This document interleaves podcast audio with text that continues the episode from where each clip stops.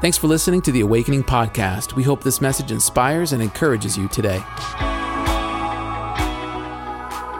With us for a while. We've been going through a series on the Sermon on the Mount, the most amazing sermon ever preached by the greatest preacher to ever live. We've gone through the fact, the Beatitudes, God's proclamations from heaven and earth. We've discussed the church being a light city. We dove into living above our emotions. We talked about practicing the presence of God. And last week, Pastor Jordan dove into the principles of prayer. But here's the thing all of those sermons came from one sermon. All of those sermons came from one sermon that Jesus preached. But it will only make sense that when Jesus opened his mouth, he put forth such wisdom that any sermon preached after him by any preacher, they could find the seed of their sermon in the Sermon on the Mount. So, what am I trying to say? The author and finisher of our faith, the word that became flesh, one day preached a sermon that contained everything you would need to know about life and anything you can preach from the book of life. That's why every word is so important. Every word matters so much because Jesus knew the power. I walk a lot, I need space. Jesus knew the power of his words. Uh, so he always spoke a purpose. Because his words created worlds. So he would never just flippantly throw something out. Unlike us, we'll, we'll just say whatever. He'd never do it. Therefore, every word that he speaks, we should observe it and wonder, what does this mean? So as I read through the Sermon on the Mount with that thought in mind that I know the Lord of Lords, when he speaks, there's something powerful here, a certain phraseology kept jumping off the page to me. It's almost as though God was saying, hey, you need, you need to look at this thing right here. Don't, don't miss this. Don't miss this. And it spoke to me in such a way and was so healing to me that I said, all right, someone else needs to hear this truth. I want to read this to you. I want to direct your attention to uh, the book of Matthews. We're in the Sermon on the Mount, chapter 6. Now, the thought of this, the concept of this, is throughout the Bible, but the way Jesus says it, it's so unique to me. And the Bible says this. In, in regards to giving to the needy, Jesus says, Give your gifts in private, and your Father who sees everything will reward you. He says again in Matthew 6 6 when talking about prayer, But when you pray, Go away by yourself, shut the door behind you, and pray to your Father in private. Then your Father, who sees everything, will reward you. He goes on again in Matthew 6 18, when talking about fasting and not making your face funny, kind of just fast and stand up. He says, uh, Then no one will notice that you're fasting except your Father, who knows what you do in private, and your Father, who sees everything, will reward you. Another version says, Your Father, who sees in secret. Four more verses. I want to take you to Genesis chapter 16. The Bible says this The angel of the Lord found Hagar beside a spring of water in the wilderness along the road to Shur. The angel said to her, Hagar, Sarai's servant, where have you come from where are you going? I'm running away from my mistress Sarai, she replied. The angel of the Lord said to her, Return to your mistress and submit to her authority. And in verse 13 says this Thereafter, Hagar used another name to refer to the Lord who had spoken to her. She said, You're El Roi, you are the God who sees me. Today, I want to talk to you about the God who sees. Let's pray. Heavenly Father, I thank you for this time, God. I thank you for your grace and your mercy. I thank you for your favor in this place. I pray you speak to each and every one of us. Meet us right where we are. Come have your way. In Jesus' mighty name. Amen and amen. Hey, have you ever wondered what you have in common with everybody around you? Like every single person. You're wondering, I know you are. You're unsure. You're looking like, what do I have in common with you? That's your spouse. You should know already. Stop, stop it. You ever had that, that thing in your mind? Well, I'll, I'll tell you. At one point or another, we were all children.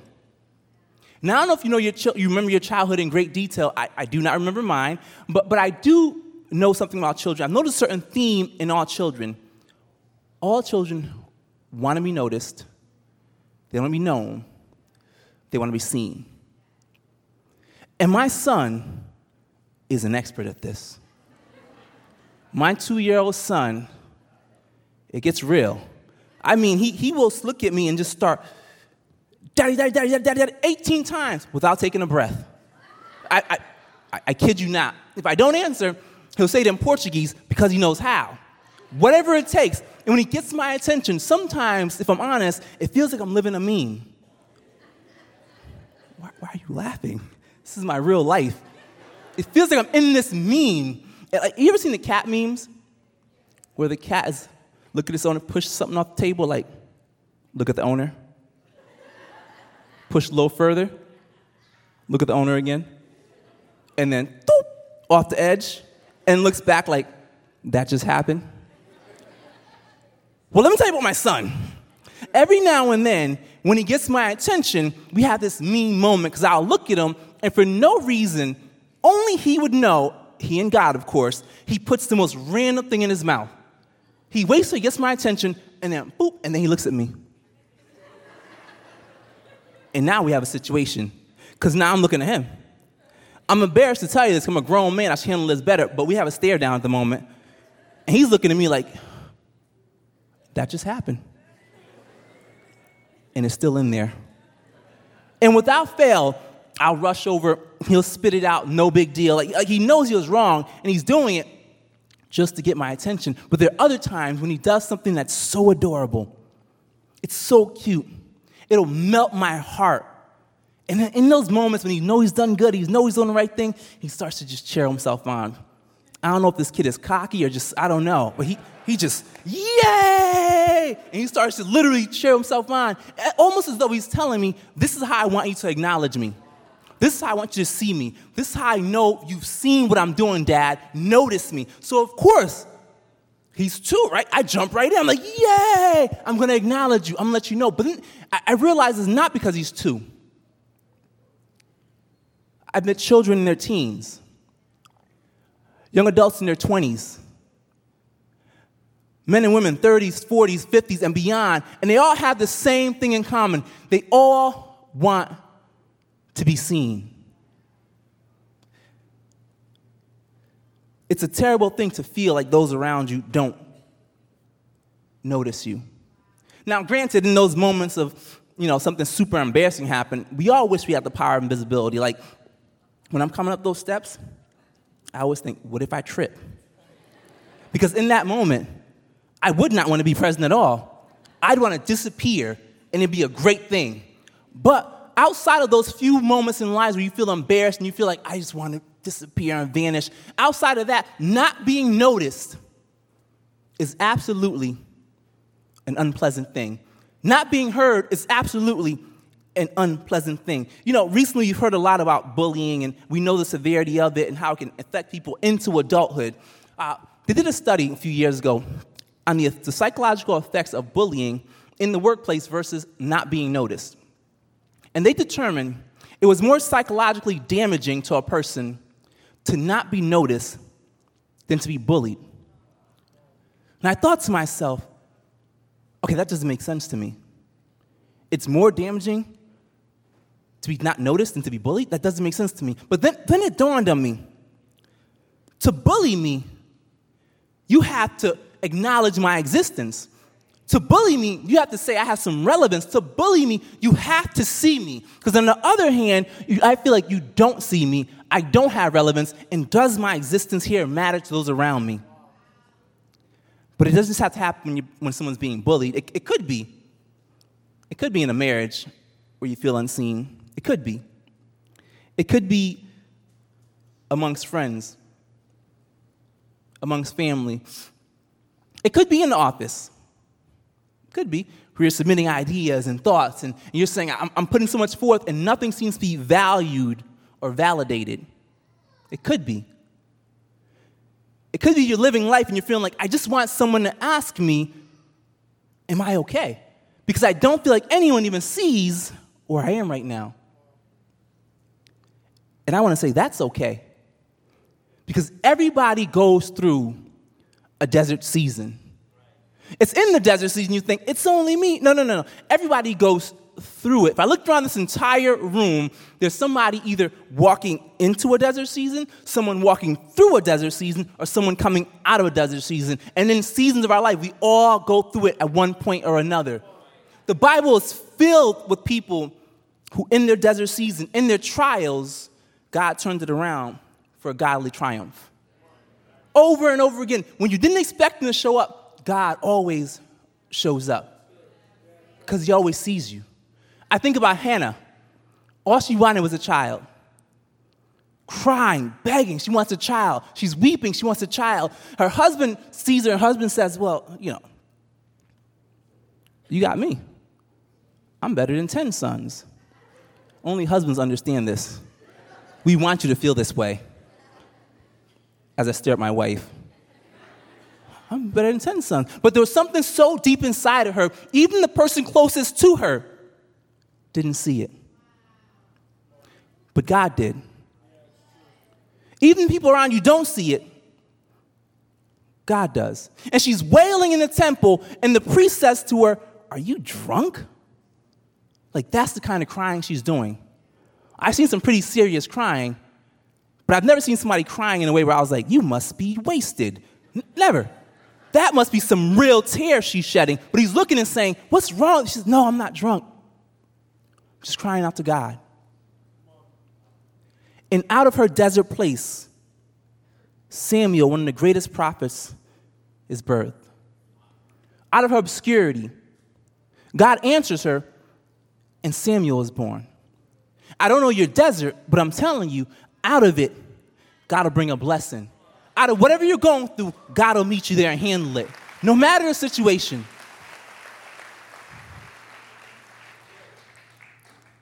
And it makes sense all of a sudden when Jesus says, The God who sees everything, He's not surface.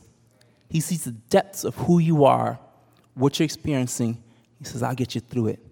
I think about Daniel because I do think these desert seasons are all part of rhythm of life. I think of Daniel, he gets taken out of his home, brought into captivity, and you say, well, that's a desert. But next thing you know, he's in a place of prominence and leadership. That's the mountaintop. He watches his friends, Shadrach, Meshach, and Abednego, get thrown into the furnace. You say, that, well, that's a desert. But God shows up. So that's a triumph. Daniel himself gets thrown into the lion's den. Well, that's a desert. And God shows up. It's triumph. But in all the cases, when Shadrach, Meshach, and Abednego went in, after they came out, King Nebuchadnezzar declared, This is the real God. When, when Daniel went in, King Darius declared, This is the real God. In every situation, this, the point is this sometimes your desert isn't for you, it's for people around you to say, If God can do that, if God can bring you out of that, what can He do for me? Sometimes your struggle helps someone else's story. You've got to remember that. I think about David. We all, we all think we know David. We, we love the, the, the story of David and all things he's done. But, but David didn't necessarily start off on the mountaintop. Samuel comes to anoint one of Jesse's kids. It's the same Samuel who was birthed in a desert. He is now going to meet David in his desert. I'm, I'm wondering if you've been through some things, who are you going to get? Who are you reaching back for? Because Samuel shows up now to anoint David, and, and, and David's father brings out all his other sons. All of them. Not like two or three, all but David. At least if you overlook some of us and not just me, but he overlooked, he got everybody and just said, David, you stay in the field. And Jesse's almost going to anoint the wrong person. This is what God says. Uh, I'm sorry, Samuel's going to anoint the wrong person, and God says this is Samuel. But the Lord said to Samuel, Don't judge by his appearance or height, for I rejected him. The Lord doesn't see things the way you see them. People judge by outward appearance, but the Lord looks at the heart. God sees who you really are. Like, I, I, I love the story of David, maybe for other reasons than, than some people. I love the story of David because it, I'm the most unlikely person. Like, David would have been the most unlikely person. Like, like if they ever looked around and someone saw me years ago and they said, Well, who are they going to find to declare the word of God? It'd have been like, uh, Well, Hoth. Anybody else? Truly. Any, anybody else? Seriously, anybody else? Anybody but this guy? He's definitely not going to. Somebody else, please raise your hand. That's how people would have seen me. But God saw the depths of me. He said, I know who you are. I know what I've called you to. I know what I purposed you for. Despite what everyone around thought. And, and in fact, let's be real, despite what I thought. Because I would have been like, yeah, you're right. they better call somebody else right away. But God saw something different. And he saw something different in that moment when, he, when, when David is called up and, he, and Jesse, I keep saying Jesse, Samuel anoints David. But I love how the Bible says it. When they talk about Samuel anointing David, the Bible says this in verse 13. It says, So as David stood there among his brothers, Samuel took the flask of oil, olive oil, he had brought, and he anointed David with oil. And the Spirit of the Lord came powerfully upon David from that day on. Then Samuel returned to Ramah. See, I love it because despite what people thought, despite what people felt, even though he was hidden, when it came time, God said, In the presence of everyone else, I'll anoint you. In the presence of all the people who might not have seen you or heard you, I'll anoint you there. I'll make it known because you, you think you're being hidden. You think the obscurity is like a punishment, but sometimes God is just covering you for security. This, this, he's mine. He's one of mine. Uh, you, you, don't get to touch him because people will expose you too soon, but God will know the right time and the right moment to let your blessing shine through, let your anointing and your gift shine through. You can try to make it sometimes sooner than you need to, but, but I understood the psalmist now when he said, You prepare a feast for me in the presence of my enemies. You honor me by anointing my head with oil. My cup overflows with blessings. God knows just when to anoint you. God knows just when to pull a veil back and say, Look at my servant. God has been working on you in secret for years sometimes. He has not forgotten you. He sees you through everything. Even when you think he's not watching, he's working. He's always working in your behalf. You see, we know David because he slayed Goliath. But David wouldn't have slayed Goliath had he not been in obscurity. He wouldn't have done it. It was in the obscurity where David slayed the lion. It was when no one knew about it where David slayed the bear. But had he not gone through that period where God kept him covered and God said, Let me show you what I put in you, when Goliath came, David might not have been so bold, but David he knew who his God was because he had been through some things in the desert. And he knew what he could handle. And he said, Goliath, that guy's a joke. I've killed a bear. Here's the thing you've slayed some bears in your life, you've lived through some things in your life. You've already lived through your worst days because you're here today. There are times in your life where you're like, this is the worst day ever. But here you are, slaying giants.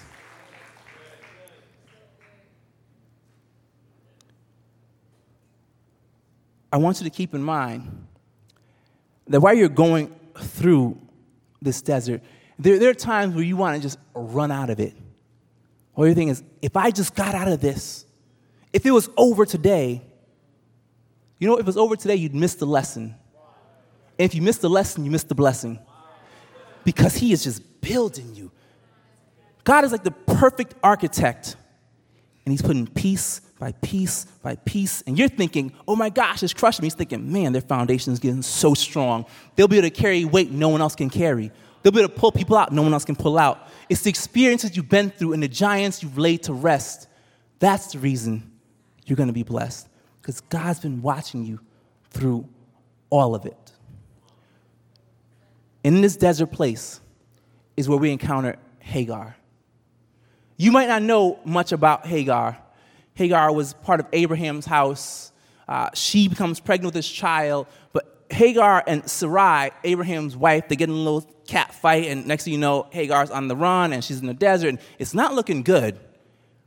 But here's the key anytime you do something not in God's will or the way He said, it always goes wrong. And they're in a situation where it's going wrong, and Hagar is running. And we meet her in chapter 16. The Bible says this The angel of the Lord found Hagar beside a spring of water in the wilderness along the road to Shur. Now, the road to Shur is the way back to Egypt. You might miss that. The road to Shur is the way back to where she thought was comfortable, where she thought I'll be seen. It was her way out of the desert. It's like, if I can escape and get back to comfort, I'll be good. If I can escape and get out of this desert and go somewhere where people will notice me more, people will see me more, people will kind of call to me a little bit, maybe I'll be good then. But it wasn't the way God had for her. And like many of us, she's running. Because she believes if I run and I don't confront it and solve it, it'll be better. But like all of us, we learn running solves nothing.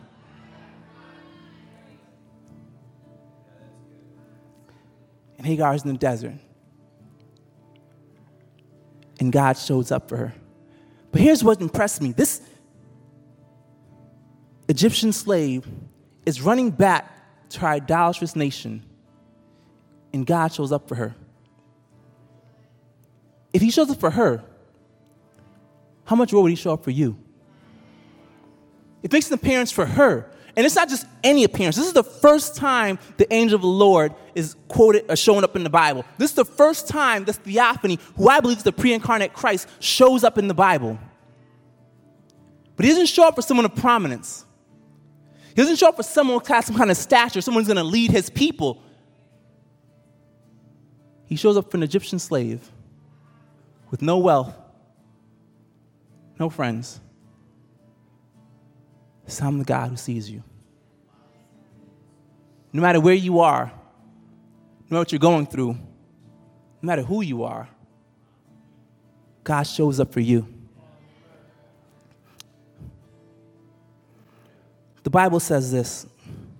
The angel of the Lord said to Hagar, said to Hagar, Sarai servant, where have you come from and where are you going? She said, I'm running away from my mistress Sarai, she replied. And the angel of the Lord said to her, Return to your mistress and submit to her authority. Now Hagar's distressed. She's on a run.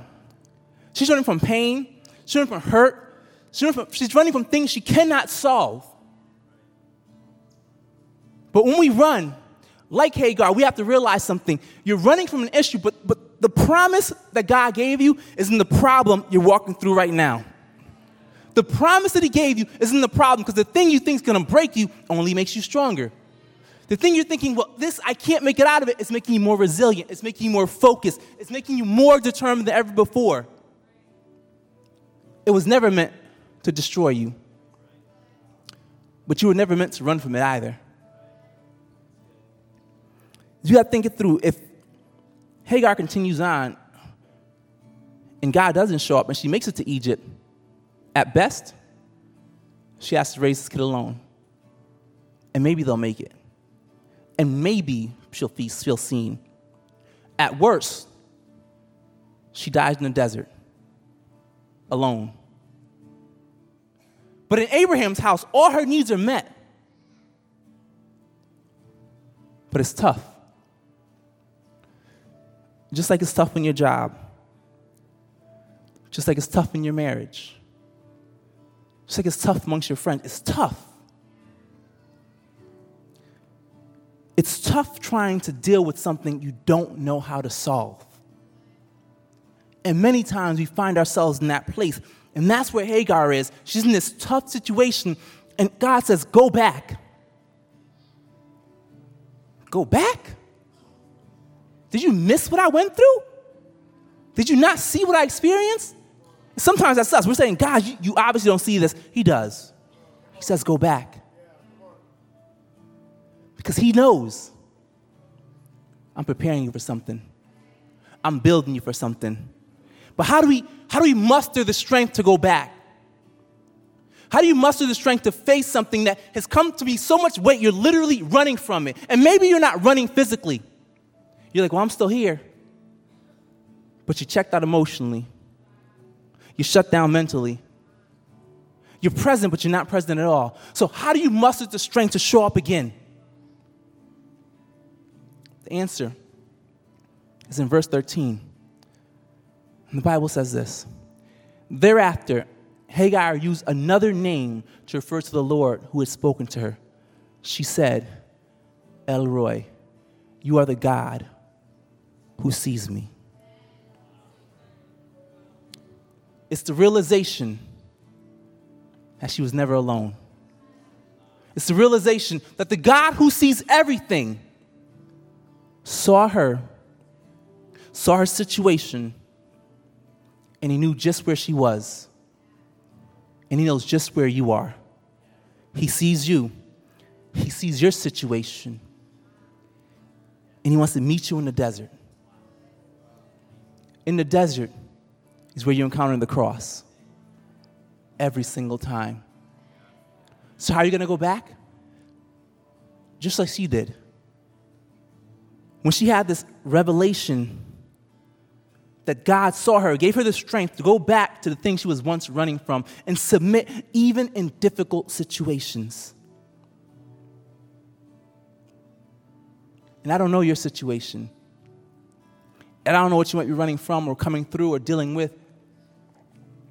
But I know God. And I know no matter where you are or what you find yourself in, He sees you. The God who sees everything, the God who spoke creation into existence, He sees you right where you are. I couldn't think of a better thing to encourage myself. And I remember uh, 15 years ago, I was dealing with what could possibly be the, the worst point in my life, actually. I was losing my home, I was losing my job, and I genuinely felt I am absolutely all alone in this. And I started to say this prayer God, send me a guy to show me how to do this. Send me somebody to find you. And I wish I could tell you, you know, a day later, someone showed up. Two months. Begging God for two months. You gotta send somebody. You got to do it. And I remember the day I was here and I was right up in the balcony over there. I, literally, I had this black coat. And I remember like it was yesterday. And a service had ended, and back then we had one service, and you know we're lingering for a while, and uh, the parking lot's full, so I'm leaving, and I figured no one here really knows me, so I'm just gonna get out of here. But before I left, I remember I prayed that prayer again. God, you gotta send me a guy so I head to the parking lot. And back then, the cars would be trailing out of the parking lot because there's one service so packed. And so the, the cars lined up down to the lights, and my car's parked by the lights, so I was late. Whatever, you know. What, I don't need your judgment. Uh, but as I, I get to my car, I hear a voice say, uh, When are you coming to see me? Now, I don't turn around at first. I'm assuming no one here should know me anyway. So I keep walking to the car, and the voice says again, When are you coming to see me? And now, my mama didn't raise a punk, so I'm gonna turn around. At this point, I'm coming to see you. you know? So I I turn around and there's Pastor Steve in his car. And he says to me, When are you gonna come to my office? And in that moment, I'm telling you, the heavens opened and I realized first time in my worst place, God saw me. He heard my prayer.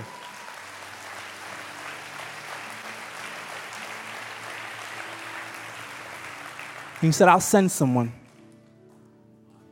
because I see you.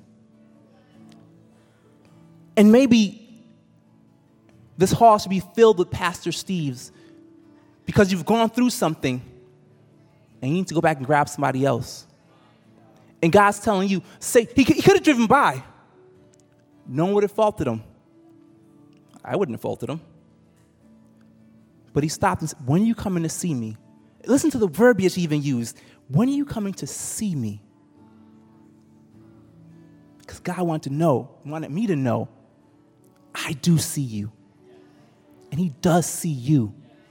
The question is, now when are you going to look back and see somebody else and say, let me show you the way out? Let me show you how to get through this. I've walked through this before. I've already overcome this.